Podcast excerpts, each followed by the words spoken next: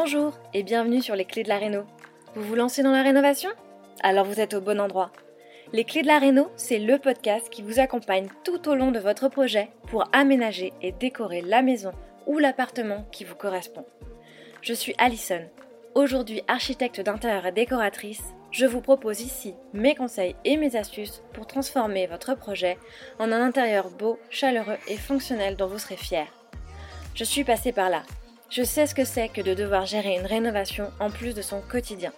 C'est pas toujours une partie de plaisir, mais ça en vaut tellement la peine au bout du compte. Seul ou avec un invité, laissez-moi vous aider à simplifier les étapes, vous apporter les clés dont vous avez besoin pour que votre projet se passe au mieux. Imaginez, vous saurez enfin par où commencer et comment faire les bons choix. Retrouvez-moi aussi sur Instagram, c'est tout simplement les clés de la Réno podcast pour encore plus de partage et de retour d'expérience. Allez, on y va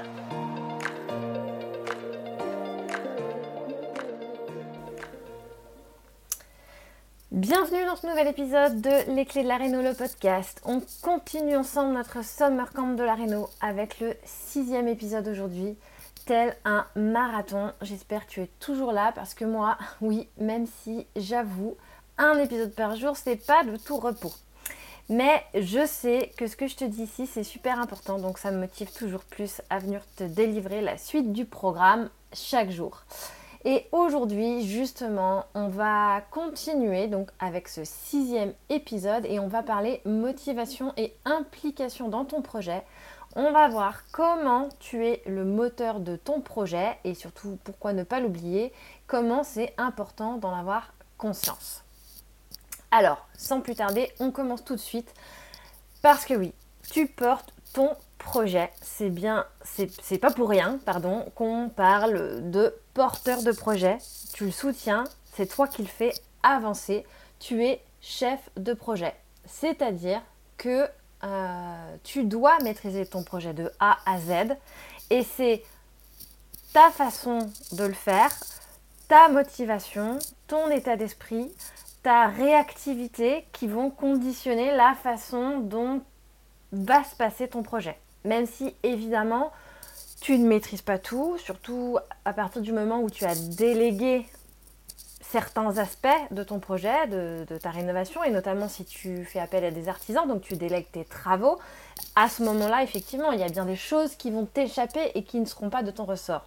Mais malgré tout, tu restes le chef de ce projet. Et donc c'est toi avec tes réactions à certains imprévus éventuellement, qui va donner la, façon, le, là, en fait, c'est toi qui va donner la façon dont euh, le, projet va continuer d'avancer. Si tu ne le prends pas à bras le corps, dès le départ, tu risques de te faire déborder par le temps qui va s'étioler sans même faire avancer ton projet naturellement, puisque si c'est pas toi qui le fais avancer, il va pas avancer tout seul tu vas probablement aussi te perdre dans toutes les décisions à prendre. Si tu ne t'es pas renseigné suffisamment, si tu n'as pas pris les devants par rapport au timing, euh, naturellement, c'est à ce moment-là que euh, bah, c'est ton projet qui va prendre le dessus et toi, tu vas te sentir perdu.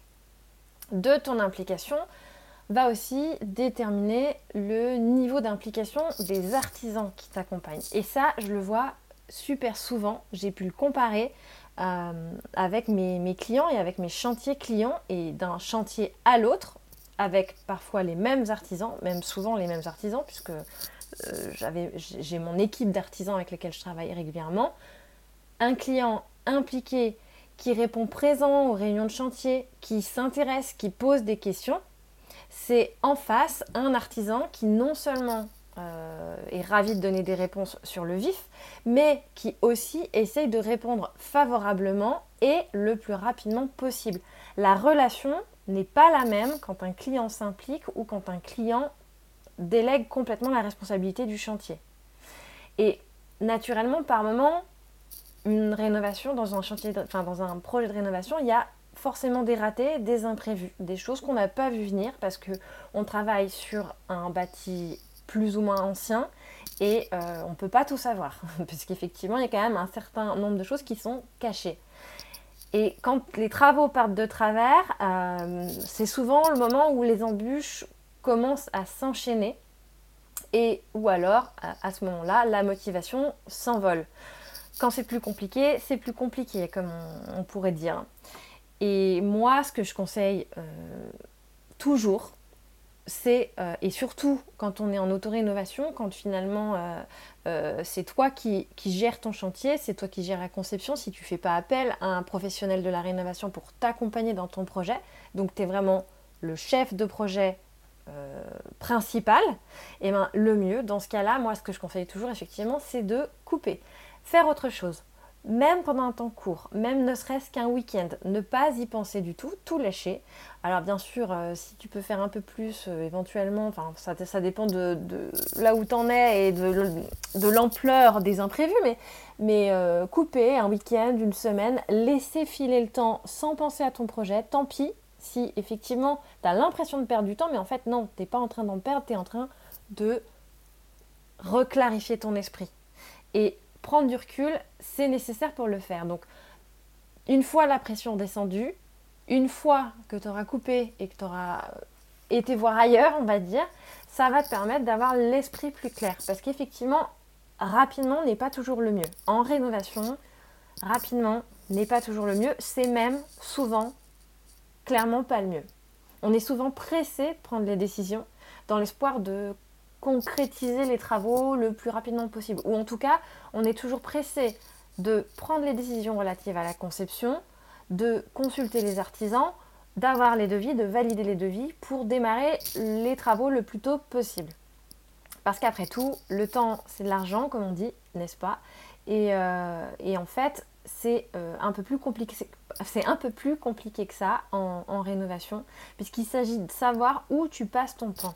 Si tu précipites tes décisions, il y a quand même beaucoup plus de chances de faire des erreurs, d'être imprécis, de regretter tes choix. Alors que si, dès le départ, tu prends le temps de bien réfléchir à ce que tu fais, de bien maîtriser le processus, de bien comprendre les étapes, eh bien, je t'assure qu'après, euh, en, en, principe, tu auras un chantier qui a beaucoup plus de chances de se passer comme sur des roulettes, en fait. Et, donc, si tu précipites certaines décisions dès le départ, elles peuvent te coûter cher pendant le processus de conception et par, conséquent pendant les travaux. Plus tu comprends le processus de rénovation dans son ensemble, plus, tu auras une vue d'ensemble des étapes à franchir et des décisions à prendre, et plus tu seras en mesure de respecter les délais et le budget, ceux que tu t'es fixé. Et donc d'optimiser ton temps et ton argent. À mon sens, c'est hyper important effectivement que toi, en tant que chef de projet, puisque tu es le moteur de ton projet, c'est important que tu prennes le temps d'apprendre à, comprendre, à, connaître le processus de rénovation du début à la fin. Que tu comprennes ce que tu dois faire à chaque étape clé, ce qui est attendu de toi. C'est important que tu prennes le temps d'élaborer un planning de projet avec un calendrier précis pour avoir vraiment la maîtrise du temps qui passe et des différentes étapes.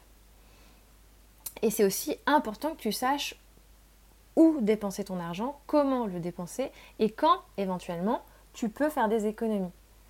Parce qu'en fait, personne ne se soucie autant de ton projet de rénovation que toi. Toi qui m'écoutes là à cet instant précis, si tu es là, c'est déjà un signe. Ni tes amis, ni tes parents, ni même tes artisans, ni ton architecte ou ton architecte d'intérieur si tu te fais accompagner, ni même parfois ton partenaire de rénovation. Et l'unique responsabilité de ton projet repose sur tes épaules, effectivement. Alors, ça peut faire un peu peur, dit comme ça. Ça peut effectivement être impressionnant quand on regarde l'entièreté de son projet. Euh, on peut peut-être le sentir un peu comme un fardeau, mais en fait, j'ai envie de te dire non, c'est un, c'est une opportunité. Il faut le voir comme une opportunité et c'est un levier. Euh, accepter la responsabilité de ta rénovation, c'est te donner les moyens en fait d'en faire ce que tu veux, de créer ce que tu as envie et surtout de d'écarter ce que tu ne veux pas. Et donc d'avoir les moyens de dire aux autres qui t'accompagnent éventuellement, mais ou qui, ou qui sont dans ton entourage et qui peuvent influencer tes décisions, que non, ça c'est quelque chose dont tu ne veux pas. Et lorsque tu comprends ce qu'on attend de toi, et que tu comprends toutes les étapes à suivre, alors dans ce cas, tout est possible. Tu maîtrises l'entièreté de l'environnement de ton projet et tu peux vraiment faire tous tes choix en connaissance de cause. Tu peux créer la maison qui va refléter tes besoins et même la façon de vivre de toi et de ta famille.